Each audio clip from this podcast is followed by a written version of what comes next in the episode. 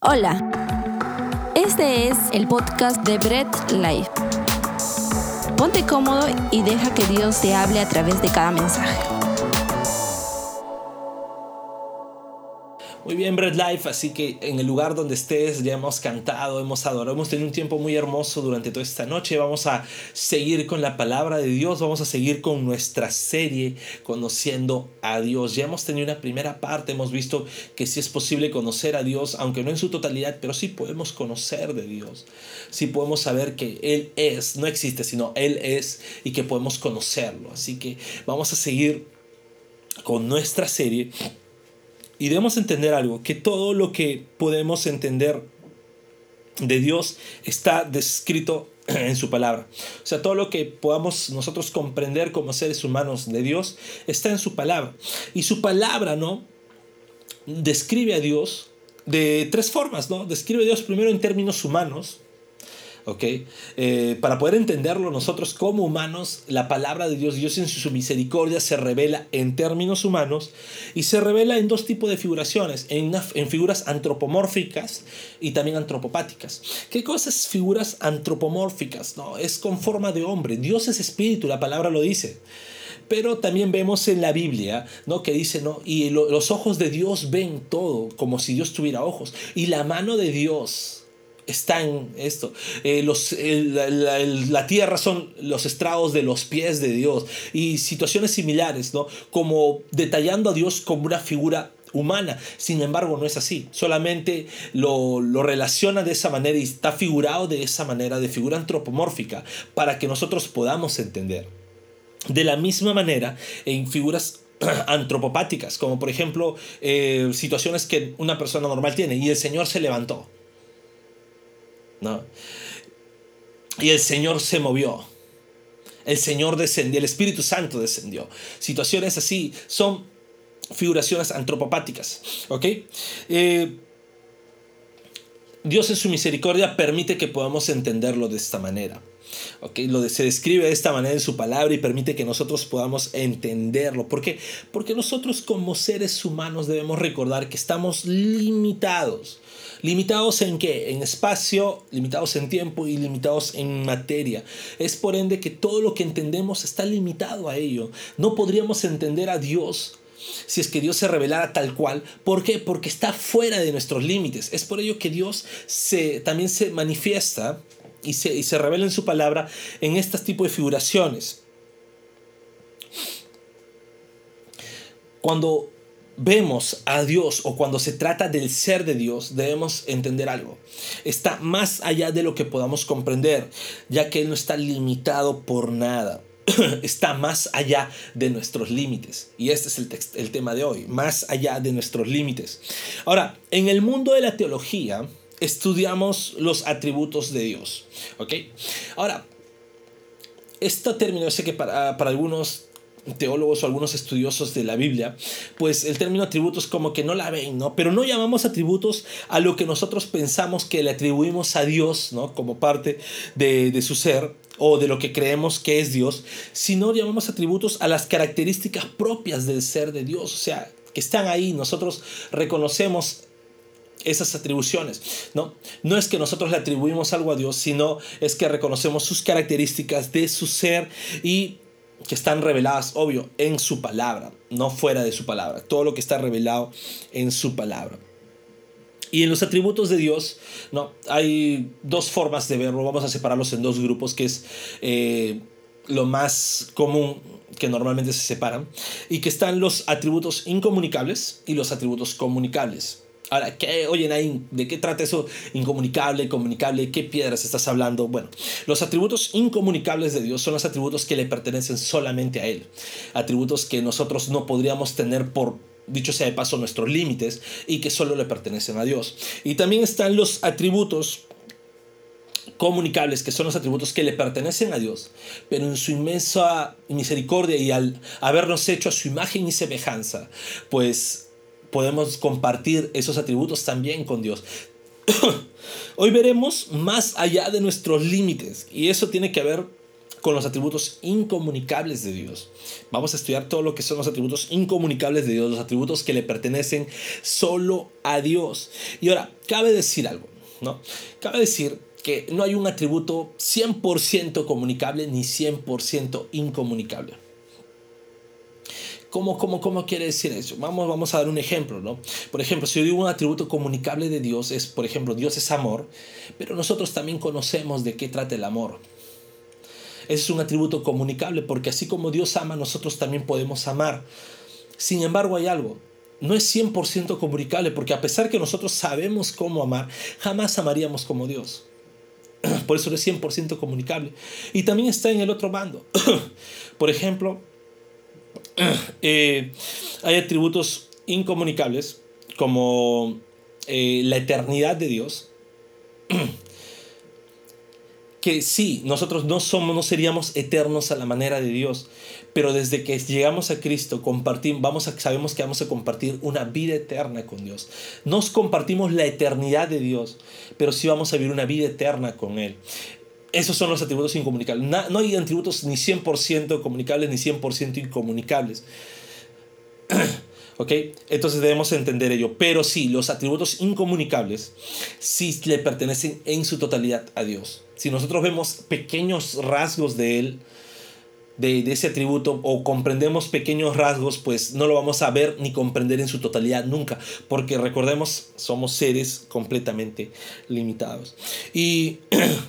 Hay algo que me encanta, ¿no? Hay una frase que justo vi ayer mientras que estaba armando el bosquejo. Eh, y es una frase de Ángel Martínez, un apologista. Dice, los ateos dicen que los dioses son inventados porque se parecen a hombres o animales. Ese es un buen argumento contra el politeísmo pero no funciona en el caso del Dios cristiano, ya que Él es un ser metafísico, eterno, atemporal, omnipotente, omnisciente, moralmente perfecto, y es además un ser tripersonal, algo completamente diferente a toda la creación. Y esto se apega bastante. No podemos comparar a Dios con nada de la creación, con nada de lo creado, ni siquiera con ningún Dios de ninguna religión. ¿Por qué? Porque nuestro Dios, el Dios que describe la Biblia, es único. No hay ningún Dios, nada que se pueda comparar a nuestro Dios.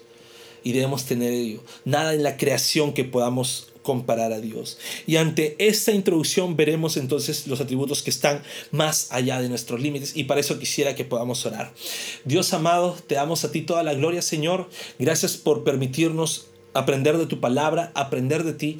Abre nuestro entendimiento, eh, danos humildad de corazón para poder seguir, Señor, escudriñando tu santa y bendita palabra.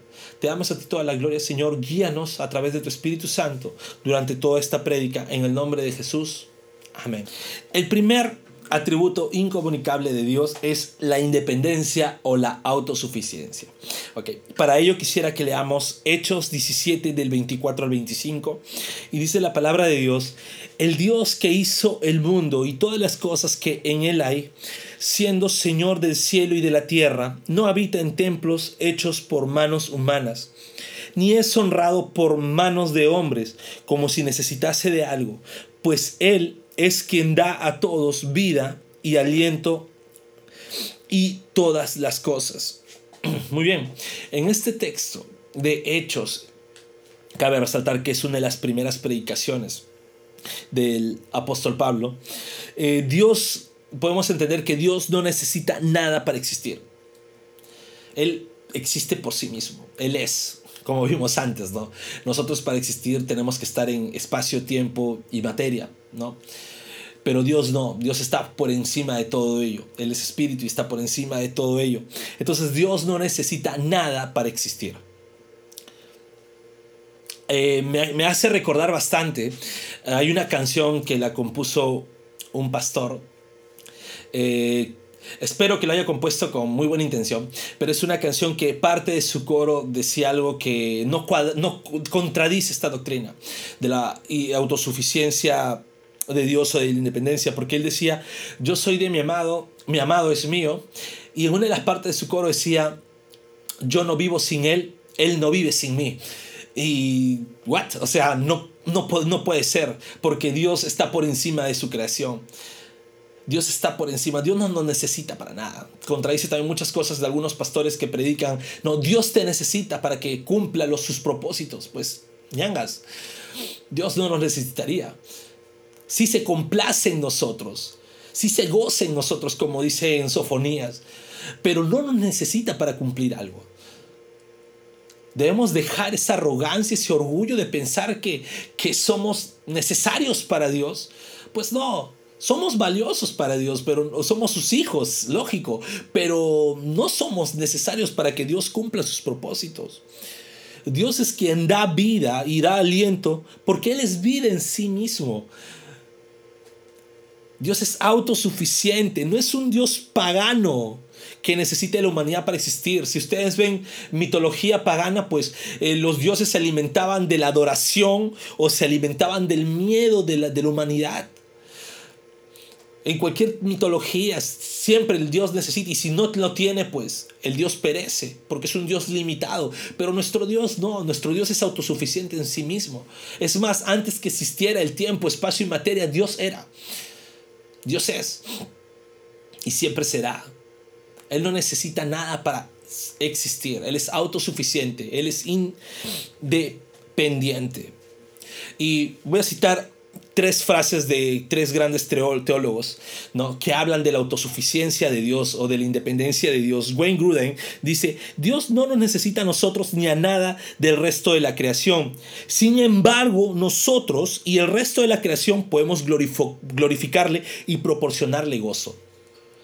Dios no nos necesita, pero sí nosotros podemos glorificarle y le proporcionamos en esa alabanza gozo a nuestro Dios porque somos sus hijos y Él se place en sus hijos. Luis Berkhoff dice, Dios existe por sí mismo, la base de su existencia se encuentra en Él mismo, porque Él es autosuficiente, Él es la vida misma, Él es la existencia misma. Y A.W. Tozer siempre lo menciono, me encanta este teólogo, dice, una manera elemental pero correcta de pensar en Dios es como aquel que lo contiene todo, que da todo cuanto es dado, pero que él mismo no puede recibir nada que no haya dado primero, y es porque Dios es todo. Dios es todo. ¿Ok? Él es el que lo contiene todo, el que da todo cuanto es dado.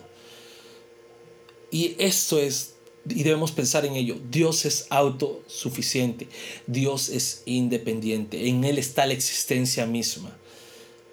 Se place en nosotros, sí, pero Él nos ha dado todo porque Él es todo. Un segundo atributo incomunicable de Dios es su inmutabilidad. Y para ello quisiera que podamos leer Salmos 102 del versículo 25 al versículo 27. Dice la palabra de Dios, desde el principio tú fundaste la tierra y los cielos son obras de tus manos. Ellos perecerán, mas tú permanecerás. Y todos ellos como una vestidura se envejecerán como un vestido los mudarás y serán mudados, pero tú eres el mismo y tus años no se acabarán. La inmutabilidad de Dios, Dios no cambia, Él es el mismo ayer, hoy y siempre. Me encanta este salmo porque habla primero no glorificando desde el principio es que Dios es quien fundó la tierra, está hablando de la obra creadora de Dios, inclusive si recordamos cuando funda la tierra es que empieza todo, creó el espacio, el tiempo y la materia a la misma vez, pues es hermoso cuando piensas en ello. Los cielos son obras de tus manos. Y habla algo, los cielos pueden perecer, o sea, los cielos se pueden destruir, pueden ir cambiando, pueden ir desintegrándose. Ellos cambian, pero Dios es el mismo. Y si tus años no se acabarán tenemos que ponernos a pensar en algo. Si Dios cambiase para convertirse en alguien mejor o en alguien peor, ¿no? Si una persona cambia es para que se convierta en alguien o mejor o alguien peor de lo que era. Pero Dios no, porque, porque Dios es un Dios perfecto. No podría pasar un cambio por un Dios perfecto. Ya que si podría convertirse en alguien mejor, significaría que antes era un ser un poco menos perfecto. Y ya no sería Dios entonces. Y si se convirtiera en alguien peor, diríamos que Dios no es tan perfecto, porque en vez de mejorar, empeora. Entonces no sería Dios. Dios no cambia. Dios es tal cual. Su, inmutabilidad no puede permitir que Él cambie. Eh, Dios no cambia por el simple hecho de que Dios ya es. ¿Ok? Él no, él no, es un ser que llega a convertirse en algo. Nosotros cambiamos porque llegamos a convertirnos siempre y constantemente en etapas en algo. ¿Cómo cambiamos? Éramos niños, nos convertimos en adolescentes, nos convertimos en jóvenes y nos convertimos en adultos y ancianos y así sucesivamente. ¿no? Y esas etapas de cambio también conllevan a cambios en nuestra personalidad. Sin embargo, Dios ya es. Dios es perfecto en sí mismo, no, no puede alterarse en ningún cambio. Quiero citar a este teólogo que me encanta, Herman Backpink. Eh, dice, la doctrina de la inmutabilidad de Dios es de la más alta importancia para la religión o para el cristianismo. El contraste entre ser y llegar a ser marca la diferencia entre creador y criatura. Toda criatura está continuamente llegando a ser algo es cambiable y constantemente se esfuerza, busca descanso y satisfacción, y haya descanso en Dios, solo en Dios, porque solo Él es ser puro y no está en proceso. De aquí que la Biblia a Dios a menudo se le llama la roca, porque es duro, no cambia. Ese es el ser de Dios. A diferencia de nosotros que somos creación, nosotros siempre estamos buscando llegar a ser algo. Dios es esa es la gran diferencia entre creador y creación. Teresa de Ávila lo menciona de una manera que me encanta. Dice, Dios no se cambia de ropa. Nosotros constantemente nos cambiamos de ropa, sea porque la arrugamos, sea porque la pestamos, ¿no? sea porque la ensuciamos. Dios no. Dios no se muda. ¿Por qué? Porque Él es perfecto. No hay ni una sola gota de imperfección en nuestro Dios. Y Wayne Gruden nuevamente dice, Dios es inalterable en su ser, perfecciones, propósitos y promesas. Y sin embargo, Dios es, en efecto, actúa y siente emociones y actúa y siente en forma diferente en respuesta a situaciones diferentes. Y esto sí es muy cierto. Si bien es cierto, Dios no cambia, pero sí reacciona a las situaciones que pasan en la, vida cotidiana, en las diferentes situaciones, puede reaccionar. Y ahí nos podemos hacer la pregunta, ¿qué hay con los pasajes que pareciese que Dios cambia de parecer? ¿no? Por ejemplo, hay pasajes que dicen que Dios juzgará a su pueblo o algún pueblo ¿no? a causa de su pecado, ¿no? por ejemplo, en Nínive o Israel, pero por la oración o arrepentimiento que tuvo ese pueblo, los perdona. O que con los pasajes como por ejemplo, ¿no? Que le dio 15 años más de vida al rey Ezequías, ¿no? Luego de que había dicho, Dios había dicho que iba a morir. Pero luego le perdonó y le dio 15 años más. O que cuando dice, ¿no? Algunos cogen esto de que se arrepintió de haber creado al hombre o se arrepintió de haber hecho, al, hecho rey a Saúl, ¿no? ¿Qué con esos pasajes, no? Si Dios no cambia, ¿qué con esos pasajes? Ah, Dios se arrepiente no, no es tan sabio como parece. Pues no, el ser de Dios no cambió en ninguno de los ejemplos anteriores, pero actuó de acuerdo a la situación que él mismo ya había preestablecido. No, Dios le dijo que iba a destruir el pueblo, los iba a borrar si es que no se arrepentían, pero el pueblo se arrepintió. Al rey igual le dijo que por causa de su pecado iba a morir, pero el rey se arrepintió. Y cuando menciona que se arrepintió de haber hecho al hombre o haber hecho a Saúl el rey, no es que se haya arrepentido de que, ah, me equivoqué, sino simplemente es el pesar y es la forma como actúa Dios en esa circunstancia. Pero no es que se arrepentido porque todo tenía un propósito. Saúl era el rey que el, el pueblo había pedido y Dios le dijo, ah, me arrepiento de haberlo puesto. Me pesa haberlo puesto pero su propósito era el rey que seguía, que era David, porque era conforme a su corazón y de su linaje iba a salir Jesús. Dios no cambió en nada, simplemente actuó de acuerdo a las circunstancias. Dios es inmutable, el ser de Dios es inmutable, pero el que es inmutable no lo excluye de no sentir pasiones o emociones, solamente que estas pasiones y emociones no son pecaminosas pero debemos alejarlas a lo que se llama teología del proceso, que quiere decir que algunos dicen, no, ah, no, es que Dios se adecua porque va aprendiendo cosas nuevas con la historia y nada que ver, nada más falso. Dios no se adecua de acuerdo a los procesos de la historia porque Dios ya es, Dios no cambia. y no podría alterar los procesos de la historia a la eternidad que Él ya vive. Entonces no podemos tener ese, ese pensamiento. Dios también es infinito, pero es personal. Dios en su naturaleza es infinita, no lo podríamos comprender, pero en su misericordia se relaciona con nosotros. Y esa es parte de su inmutabilidad y eso no va a cambiar. Eso era ayer, eso es hoy y lo va a ser siempre, infinito y personal con sus hijos. Dios no cambia. Una tercera característica o un tercer atributo de Dios que es incomunicable es la eternidad. Y quisiera que podamos leer Salmos 90, versículo 2, y dice, antes que naciese los montes y formases la tierra y el mundo, desde el siglo y hasta el siglo tú eres Dios. Y a la par también quisiera que leamos Apocalipsis 1.8, dice, yo soy el alfa y la omega, principio y fin, dice el Señor, el que es y que era y que ha de venir, el Todopoderoso. En el Antiguo Testamento en muchas ocasiones vemos que Él siempre se, se llama el yo soy. Y es porque Él siempre es. En pocas palabras, Dios nunca empezó a existir me hace recordar cuando yo era niño y decía, ¿y cuántos años tendrá Dios? y, siempre me traumaba en ese proceso porque decía, y wow, y antes de que creara ya, si dicen que la Tierra tiene aproximadamente 6.000 años según la Biblia, entonces, y antes que creara eso, ¿cuántos años antes habrá vivido Dios? Y, me hacía muchas bolas porque no entendía eh, la eternidad de Dios, no entendía eso, lo que dice Dios. ¿no? Y para eso incluso necesitamos la física para poder explicarlo, porque la física nos enseña que la materia, espacio y tiempo deben coexistir. ¿Ok? No podría haber existencia si que sacáramos a la materia o si sacáramos al tiempo o si sacáramos al espacio. No podríamos no podría haber una existencia material, no como la conocemos.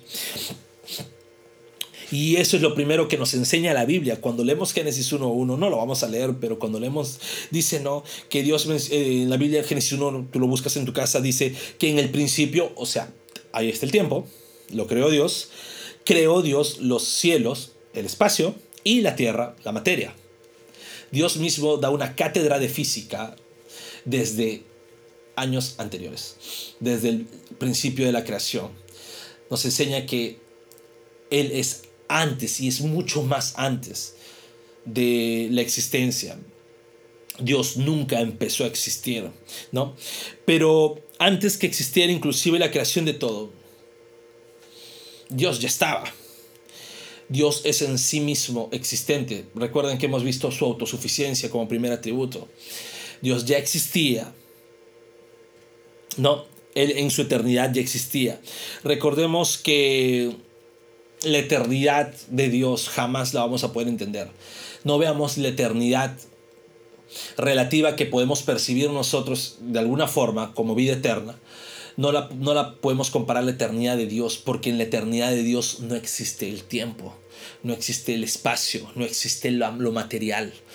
Entonces está fuera de nuestros límites, ¿ok? Está fuera de nuestros límites como creación. ¿Y qué conlleva? ¿Qué, trae consigo que la eternidad de Dios en su ser? ¿Qué es lo que trae consigo? ¿no? Primero, la eternidad de Dios hace que Dios siempre ve todo con la misma lucidez. ¿Ok? Siempre Dios ve. A Dios no lo sorprendes. ¿Ok? A Dios no lo sorprendes. ¿Por qué? Porque Él no, no está, está fuera del tiempo. No hay nada que lo pueda sorprender a Dios. No es que de repente digas, ah, Dios, te voy a hacer algo que te va a sorprender. No, porque Dios ya sabía que lo ibas a hacer. Pero eso también nos lleva a que nuestra adoración y nuestro corazón arrepentido, que lo hemos tenido antes, pues constantemente alaba al Señor. Y nuestra alabanza que podamos haberle dado hoy día sigue constantemente en, en presencia de Dios. Y la alabanza que tenemos, que vamos a tener de aquí a unos días, ya está presente Dios porque a Dios no lo sorprende nada, Dios ve todo con la misma lucidez. Y eso nos debe causar mucha admiración, mucho placer de nuestro Dios. Otra de las cosas que lleva a la eternidad de Dios es que Dios ve los acontecimientos en el tiempo y actúa en el tiempo. Dios ya sabía todo lo que va a pasar, ya sabe todo lo que va a pasar. Pero Dios que está fuera del tiempo, actúa de acuerdo a, a las circunstancias y en el tiempo. Dios sabe en qué momento eh, va a actuar. Y otra de las cosas que conlleva la eternidad de Dios es que al nosotros ser creación, siempre vamos a existir en el tiempo. Inclusive la vida eterna siempre la vamos a llevar en el tiempo. No es que nosotros vamos a volvernos eternos como Dios, pero sí vamos a pasar una vida eterna con Dios, una vida sin fin con Dios. Dios porque Dios es el único ser eterno.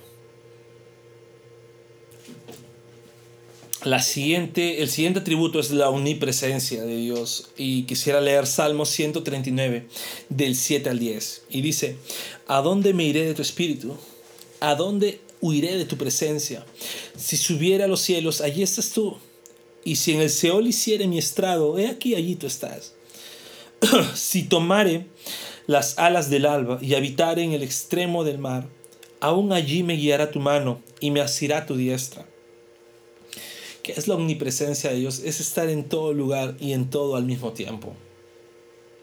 Wayne Gruden dice, Dios no tiene tamaño ni dimensiones espaciales y está presente en todo punto en el espacio con todo su ser y sin embargo Dios actúa en forma diferente en diferentes lugares. Y debemos entender algo, Dios está presente en todo lugar, en todo lugar, no hay lugar donde no esté Dios. Y aquí quiero decir algo, algunos dicen, ah, en, el lugar, en los lugares donde hay pecado, ¿no? por ejemplo, un bar o sitios pecaminosos. Ah, no, ahí no está Dios. Pues no, Dios está ahí. Dios está en todo lugar. No, podemos, no hay lugar en el universo donde no esté Dios. Pero sí, Dios no tiene dimensiones espaciales. O sea, no es que a Dios lo podemos encerrar. ¿No sabes qué? Dios está en este lugar, en este templo en, estas cuatro paredes, aquí está Dios, aquí está la presencia del Señor, pues mentira, Dios está en todo lugar. Y sí debemos entender que Dios está presente por tres motivos, en todo lugar. Está presente para castigar, para sustentar o para bendecir. Para castigar en los lugares de pecado. Como por ejemplo, uno dice, en el infierno no está Dios, pues sí está y está su presencia castigando a los que no son de Él a los impíos. Dios está en todo el universo, sustentando el universo. Si no estuviera Dios, pues el universo se caería. Dios está sustentando todo. Y también para bendecir a sus hijos. Ahora, ¿qué con los pasajes que dicen que el Señor se mantiene lejos o se aleja? Pues esta frase no quiere decir que Dios se aleja y cada vez estoy más lejos de Dios. Simplemente es que Dios no está presente para bendecir en ese lugar cuando dicen, no, el Señor se ha alejado. No es que Dios se haya alejado, porque Dios está en todo lugar, pero si no está presente en ese momento para poder bendecir. Si está sustentando, pero también puede estar castigando. Ese es que se aleje Dios.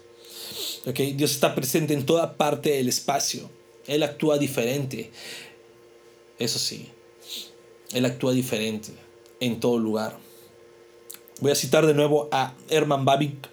Dice, cuando quieres hacer algo malo, te retiras del público, a tu casa en donde ningún enemigo puede verte, de los lugares de tu casa que son abiertos y visibles a los ojos de los hombres, te retiras a tu cuarto. Incluso en tu cuarto temes algún testigo de algún otro lugar, así que te retiras a tu corazón y allí meditas.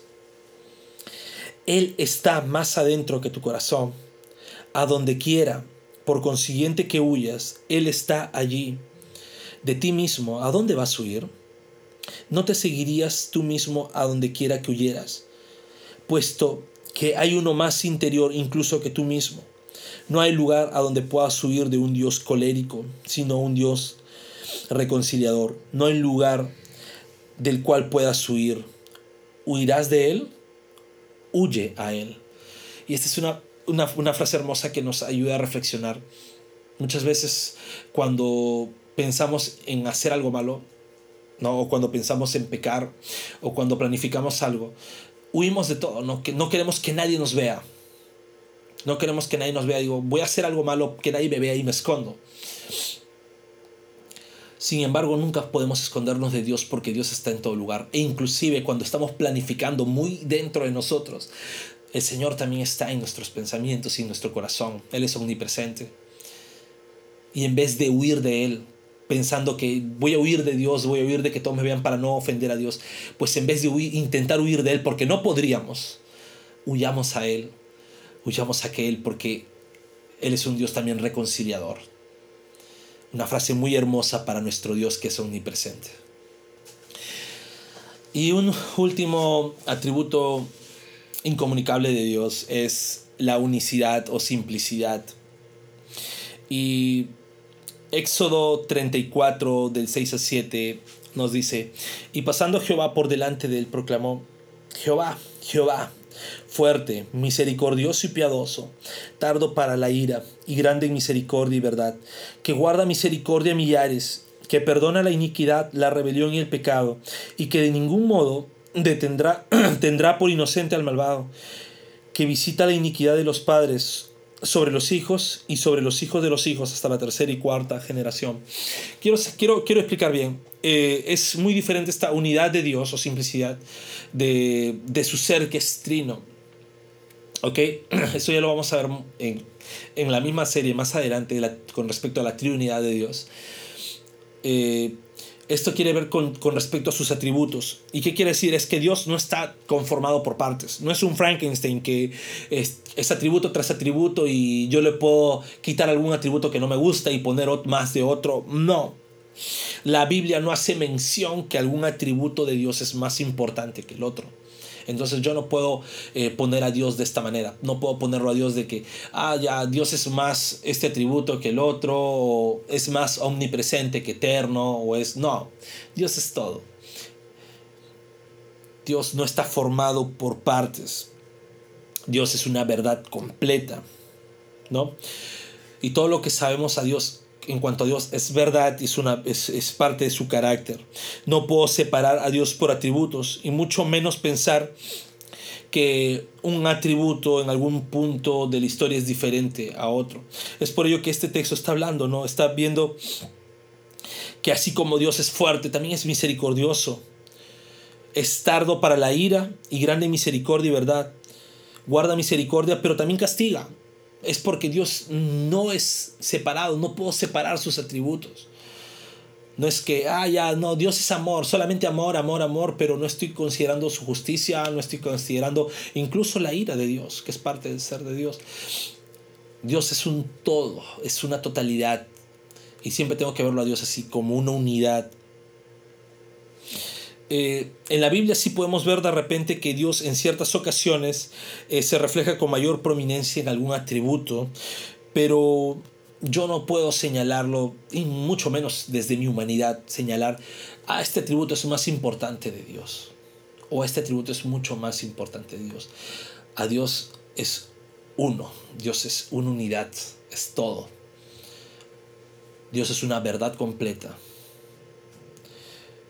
Entonces yo debo entender que mi Dios es autosuficiente, existe en sí mismo, es inmutable, no cambia, es eterno, no está por encima del tiempo, espacio y materia, es omnipresente, está en todo lugar, no puedo huir de Él, ni siquiera en mi propio pensamiento podría huir de Él.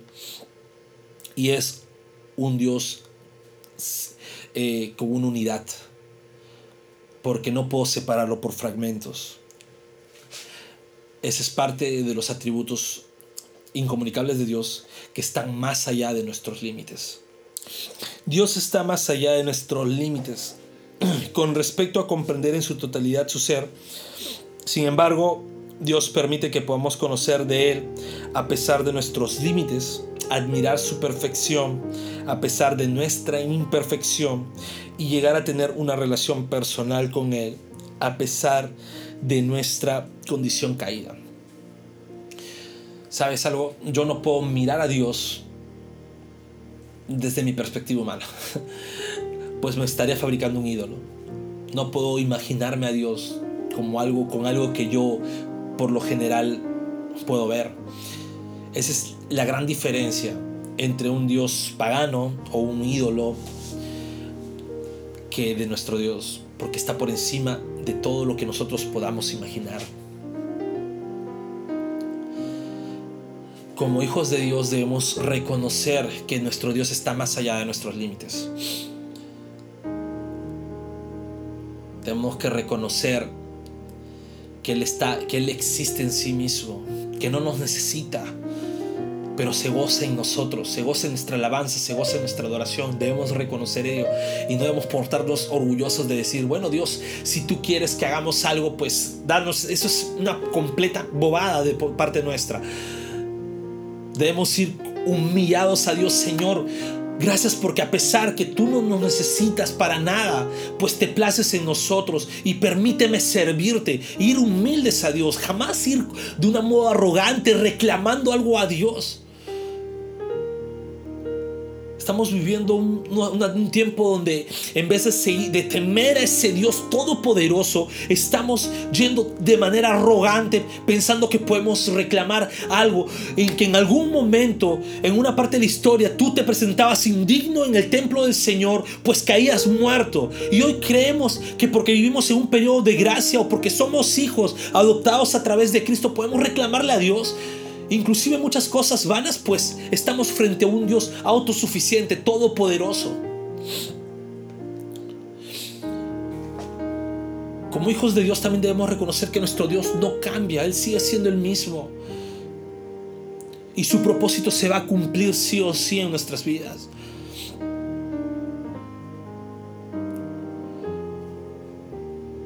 Nuestro Dios es eterno, está por encima de nuestros límites por encima del tiempo. Él está en todo momento y Él va a actuar de acuerdo al tiempo. Nada de lo que hagamos le va a sorprender, pero nuestra alabanza y nuestro corazón humillado ante Él está presente en Él siempre.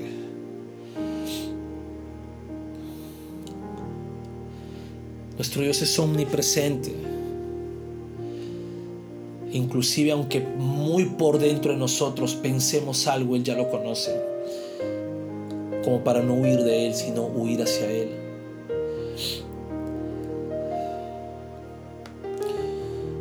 Y nuestro Dios es uno. Prediquemos de nuestro Dios.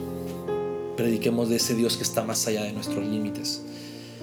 Compartamos esto a personas que no conocen de nuestro Dios.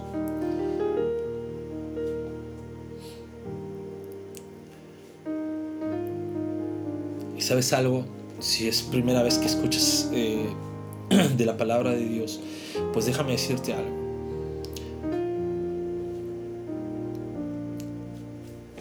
Uno de los grandes atributos de Dios que no podemos entender es su omnipresencia.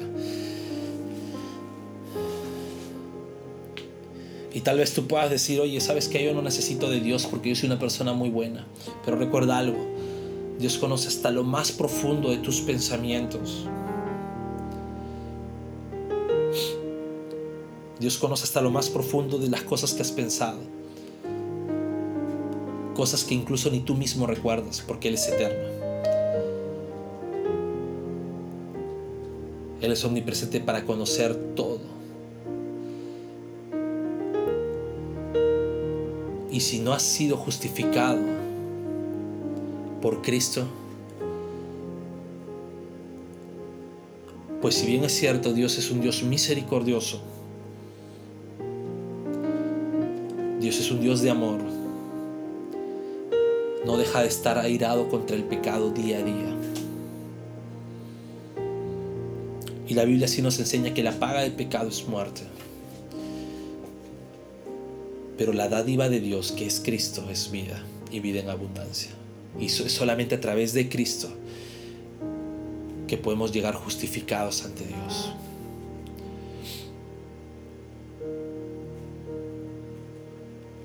Y es reconociendo a Cristo como nuestro Señor. Y no un reconocimiento simplemente en una oración, sino un reconocimiento de una vida dispuesta a nuestro Dios y siendo transformados por Él y perseverando en su palabra día a día es que nosotros podemos llegar a llamarnos hijos de Dios. Quisiera que podamos orar.